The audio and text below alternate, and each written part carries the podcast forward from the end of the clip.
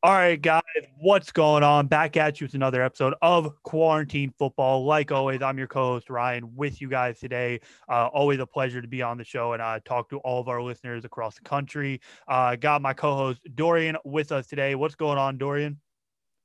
I'm doing good, man. You know, just happy happy to be here to be able to record another episode. Yeah, man, always a pleasure uh, talking with you on the show and having you as my lovely co-host. Uh, you know, like always, uh, like I just said, pleasure to have you on and uh, being able to record another episode, like you said. Uh, but with that, uh, we have a very special guest on the show today, my man Chris Childers, running back for Indiana. What's going on, Chris? How you doing today, man? Pretty good, very good. Too blessed to be stressed.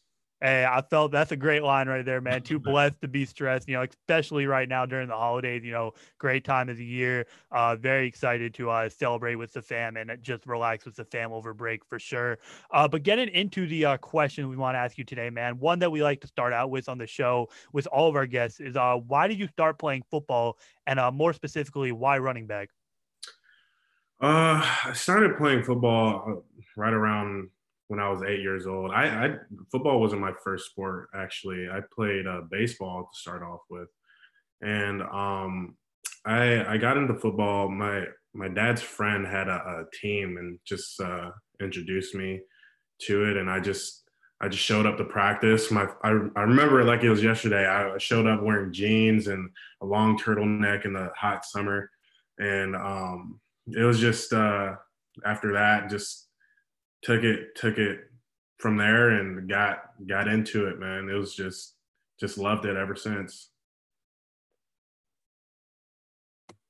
That's good to hear man. We we hear a lot of different stories. Everyone everyone's got a different way of getting into football and you know your yours is unique which is something i love about the mm-hmm. sport in general. Yeah yeah. And um uh, second part of your question was why running back? Um running back I just I've always wanted to play running back, even though I didn't know exactly what it was. I just uh, I just wanted to have the ball in my hands. I wanted to score touchdowns, and I just figured it's a lot easier to avoid people than try to track people down and tackle them. And it's just I just felt like it, it suited me more, and it, it worked out perfectly because I'm not I have the perfect running back type like body and I'm, I'm too small to be a linebacker. I'm too big to be a receiver or slot. So I'm like perfect running back size and and height and all that. So it, it worked out in my favor. Hey, I definitely agree with you, man. You know, if I was a football player personally, I definitely want to be uh, out there scoring all the touchdowns, getting all the yards for my team. I mean, you mentioned how uh, you know your body is the uh, perfect build for a running back. Uh, would you say that uh, that sort of uh, you know, obviously that helps you uh, on the field when uh, you know getting the big carries and trying to get the touchdowns. Yeah, yeah, most definitely. Um, one thing our strength staff loves to focus on with the running backs in particular is uh, being heavy, make sure we not only have uh, heavy weight on us but healthy weight. And our strength that our strength staff does a, a great job in like preparing our bodies and uh, getting us ready for uh, such a physical game. And yeah, most definitely, man. Like being being heavy and being strong is a huge part of being a running back and really any position on the field because really essentially your your muscle your body build is your i like to say your armor in in football so it's uh it's it's a great great thing to have for sure as far as uh, being physical and playing this sport. So, in talking about you know your build and the way that you play the running back position, what would you who would you say you compare your game to if you could compare it to anyone? You know, I I ask my teammates this all the time because I really I really don't know. I have I have guys that I like to try to model my game after, like Saquon. That's probably a main main dude, but my my running style has been changing over the years. Like I I've been from high school. High school, I was probably just straight straight power back. Like freshman year of high school, I was I was a speedy, shifty guy, and then in my sophomore year through my senior year, really, I was kind of like a big power guy. And um, I got recruited to play at Indiana State. I went there, and I was still kind of the same same back because I was really the biggest one at Indiana State, so they kind of used me as a power back. Um, but I always had like very very good quickness and footwork, so it was it, I kind of made myself unique, set myself apart from the rest of the power backs, guys that are just strictly downhill, and I was a little bit more balanced in the sense of being more agile and powerful.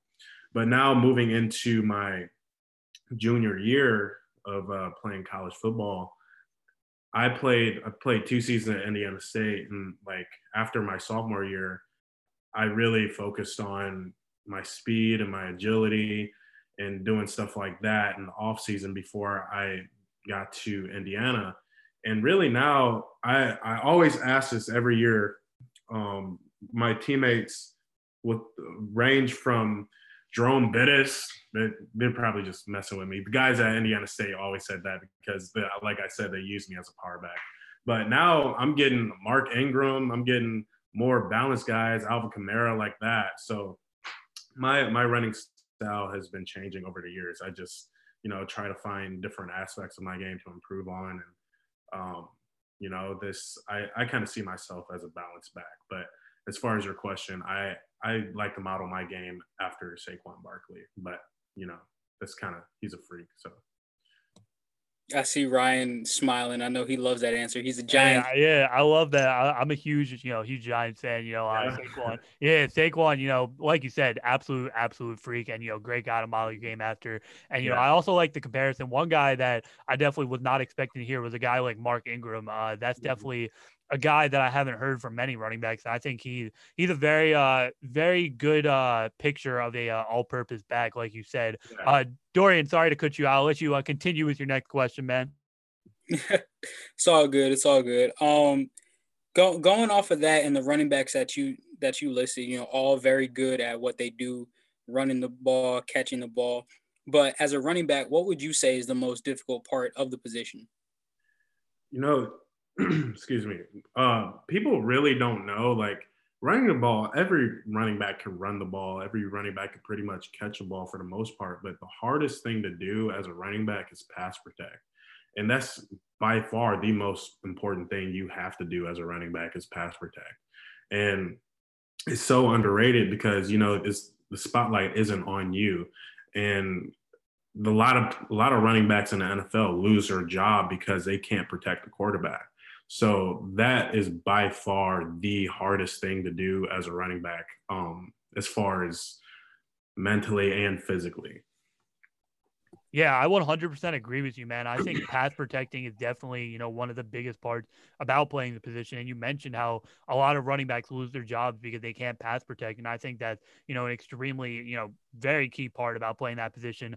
Uh, personally, for yourself, is that uh, something you've been working on uh, while uh, playing college football? Oh yeah, for sure. Like you you can never be too good at pass protecting. Um, I think a lot of running backs always focus on that and obviously getting better with the ball in their hands, but you can never ever be too good at pass protecting. So I always try to focus on that, incorporate that into my drills that I do by myself and with my trainer. Yeah, one hundred percent, man. You know that's great to hear that you're working on that uh that skill because I think that's a very crucial part about playing the position. Uh, staying on topic of obviously uh playing running back, you know, uh being a uh you know, being a running back, you're put into a lot of moments where, you know, there's game deciding plays, game deciding uh third down, uh, you know, short yardage uh moments. Uh how did that pressure on the field affect you personally as a player? Um, you know, it, it, doesn't really affect me all that much. You know, I I approach it as just any other down or any other um, play in the game. I because I've been doing this for such a long time. It's just like you know another day in the office for me. Um, so I like in short yardage and like game deciding plays. It's just you just have to approach it the same way you approach any other play because really we work those situations all the time in practice. It's like just it's so repetitive that you know it's it's kind of meh. You know what I'm saying? It's not meh, but you know you you get what I'm saying. It's yeah. you have to approach it. You have to approach it the same way you approach any other play. Yeah, 100% agree with you there, man. Uh, you know, kind of staying on topic with that uh, on uh, pressure on the field. Uh, obviously, you know, in some games there might be some crazy atmospheres that you play and some uh, lots of heckling fans, stuff like that. Uh, what would you say has been the uh, craziest atmosphere that you've played in so far throughout your entire uh, football experience?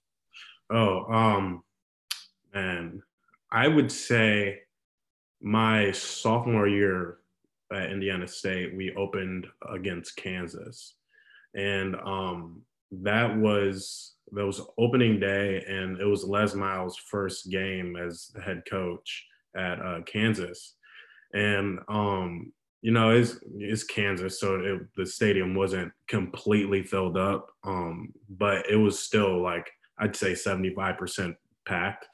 And um, you know those those fans, Kansas fans, are a different breed. They not as far as like um, like supporting their team, but as far as like heckling, we our bench was right in front of their student sections, one of their student sections. So whenever you come off the field, they you know just get to talking their stuff. And um it's it, and it was a crazy atmosphere because it was opening day and it was Les Miles, the Ellis one of LSU's best coaches, and um I remember in particular I was in on a third down um, and it was a really, really close game throughout the game. So everyone stayed until the final play.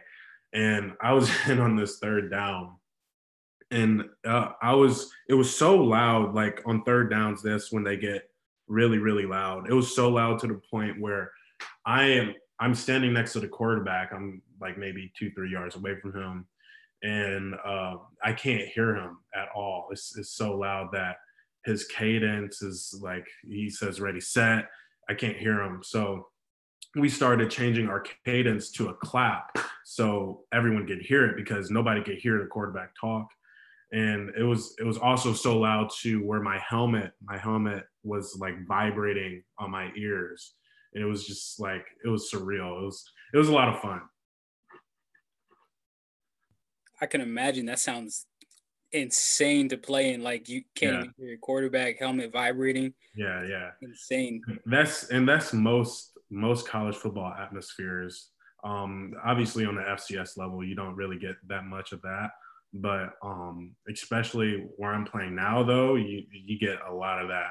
And what's crazy to think about is that Kansas, you know, is is not all that. You know, uh, once we get to playing uh, once we have fans and stuff and we get to playing our home games and getting playing at Michigan and Penn State and Ohio State, those schools they they have crazy fan bases. Nothing like Indiana, but um, crazy fan bases, and um, they they could really get after it in those stadiums. Definitely, I know me being um like a Clemson fan, I know those atmospheres are crazy as well. Yeah. And oh, Clemson so you're a, you're a Clemson fan now? It's not Clemson, I've always claimed Clemson. Okay, okay, okay, okay. Just wanted to call you out on that real quick. Continue. Always claim Clemson. I have I have a few friends that play in the ACC, and they've they played Clemson, and they they have a few things to say about that. yeah, I, I can imagine. I can imagine. Yeah, it's crazy. Um, uh, going going into um, you know, your your career, going going back just a little bit, you know, you had to go through the recruiting process through high school. So can you walk us through what that recruiting process was like and what led you to the position you're at now? Well, so um, I really didn't I really didn't know much about the recruiting process going into high school. And if there are any young people listening to this, young football players, I would encourage you to 100% get into the recruiting process as early as you can, especially before high school, because if I knew what I knew now going into high school, it'll be a completely different story. I probably would have been a four-star recruit. Um, and because it's really, it's really all about who you know and um, like the people you know and who you connect yourself with. So, I mean, it was, it was kind of like that because I didn't have um, a big brother. My well, I have three big brothers. They just didn't play football. My my closest brother in age to me, he played tennis, and he got recruited to play tennis at uh, a variety of Big Ten schools. He committed to Iowa but decommitted and ended up going to Illinois.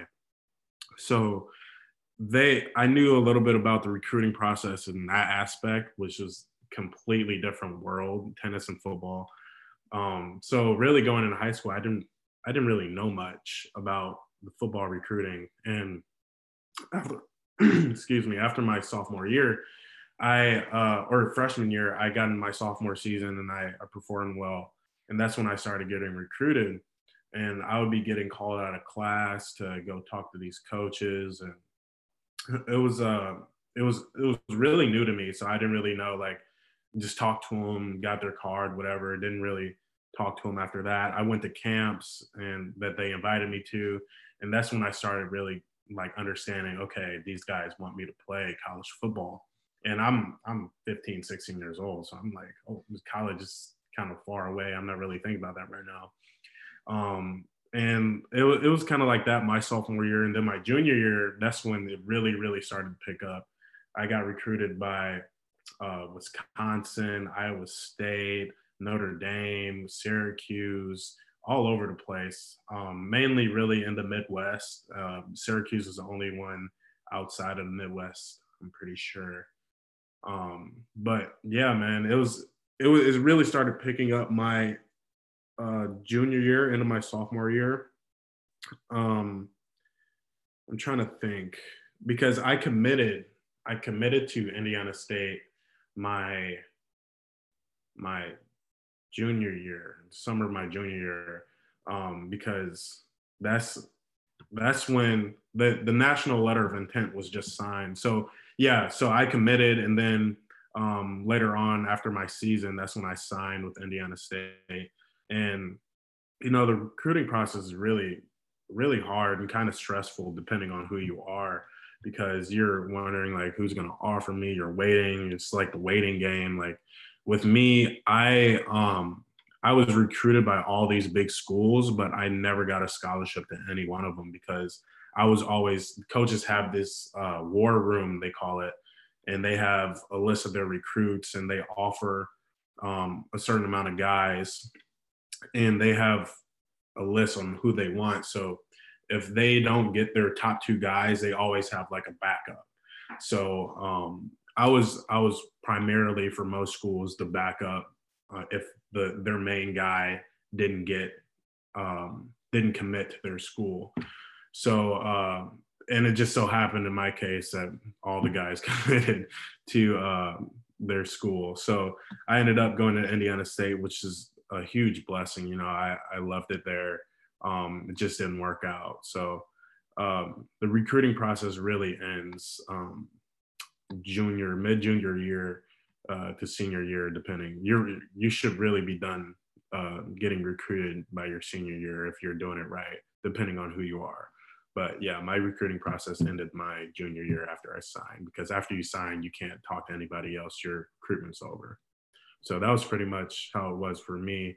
And then um, I got I started getting recruited again uh, after I entered the portal, and I started reaching out to schools after my sophomore season, sophomore college season. Started reaching out to different schools again, and ended up at Indiana. Yeah, you know, you mentioned how uh, you know your career uh, at Indiana State lasted uh, two years.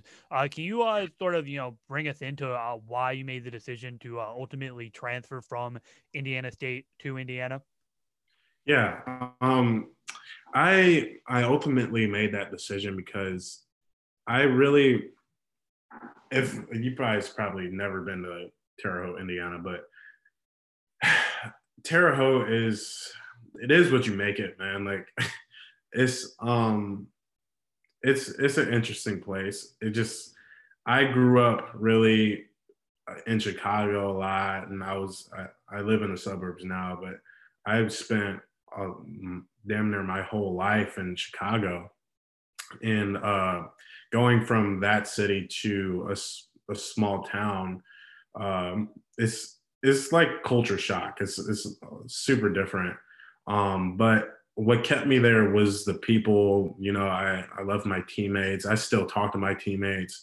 Um, actually, our bowl game is in Tampa, and a couple of my teammates uh, from Indiana State live in Tampa, and I'm gonna see them right after I play. Um, so I, I, still keep in contact with those guys, and it was a lot of stuff with my major. I wanted to change my major because I was a mechanical engineering major at Indiana State, and I wanted to do something else, and they didn't have what I wanted. So it was just a magnitude of things that uh, really led to my decision to transfer.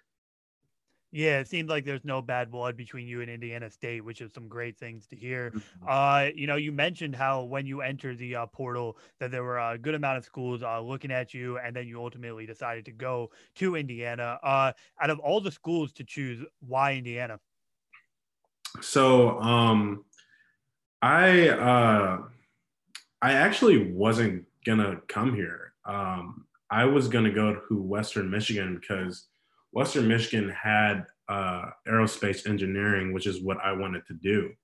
Um, but their bowl game was a little later than uh, I needed it to be because I was um, transferring. I was trying to get out of Indiana State that semester, so second semester. I always, I already entered the portal really late, so I didn't have enough time to uh, find a school, wait for talking about Western Michigan, wait for their game to end, then transfer into Western Michigan, find a place to live, get my classes, do all this and that, do all the things with compliance and the the health um, staff and this and that. It was just not enough time for me uh, as with their bowl game being so late. Um, but Indiana, their bowl game was kind of earlier, and January, and they were kind of I wasn't waiting for Indiana like I was with Western Michigan. So I kind of made that decision because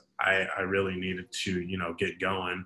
And Indiana's obviously not as far as Western Michigan. So I just made that power move and uh, got an orientation and got my classes and moved in within like a week of the semester ending. So That's awesome, man. And you know, um, go. I want I want to talk a little bit more about um what football is like now as compared to before um the pandemic started. So what what I know we talked about atmospheres earlier, but what is the atmosphere like now as opposed to when you were playing football last year, even two years ago? Oh man, it's it's, it's way different. um, it's there's obviously no fans. Uh, well, Florida, you know, Florida's a different, it's a different world. So we're not going to talk about them because when we play our bowl game, that everyone could go to that. They could pack it out. I'm pretty sure. But uh, as far as isolating Florida, everything else, um, it's just kind of, it's kind of, you know, it's kind of eerie in a way because you could hear everybody talking. You could hear all the calls. You could hear all the all the uh, cadences the quarterback is making. It's it's like it's it's it's different for sure. Um, but it's just some one of those things you just adjust to and just blow over. You know, it is what it is. You control the things you can control, but uh, you know, it's it's not. It doesn't affect uh, gameplay or anything like that you answered my next question because I was going to ask, does that help or hurt being able to hear everything on the field, including like defensive signals or maybe the defense hearing offensive signals? Oh yeah, no, really, defense isn't really trying to hone in on uh, offensive plays or offense plays. Players aren't trying to hone in on defensive plays because we're all focused on our own thing. You know, our signalers are signaling a thousand different things. We're focusing on that. We're not worried about the defense. We react to the defense and what they're doing um, from film and stuff like that. So. So, with there not being fans in the stadiums, does it change um, anything in terms of butterflies going into the game, or is it just the exact same mindset uh, game after game, excluding Florida, obviously? Yeah, uh, it's it's the exact same mindset. You know, I like to I I can't I couldn't play this year because of transfer rules. So I like it's kind of you know not I can't really I'm speaking from when I was playing at Indiana State.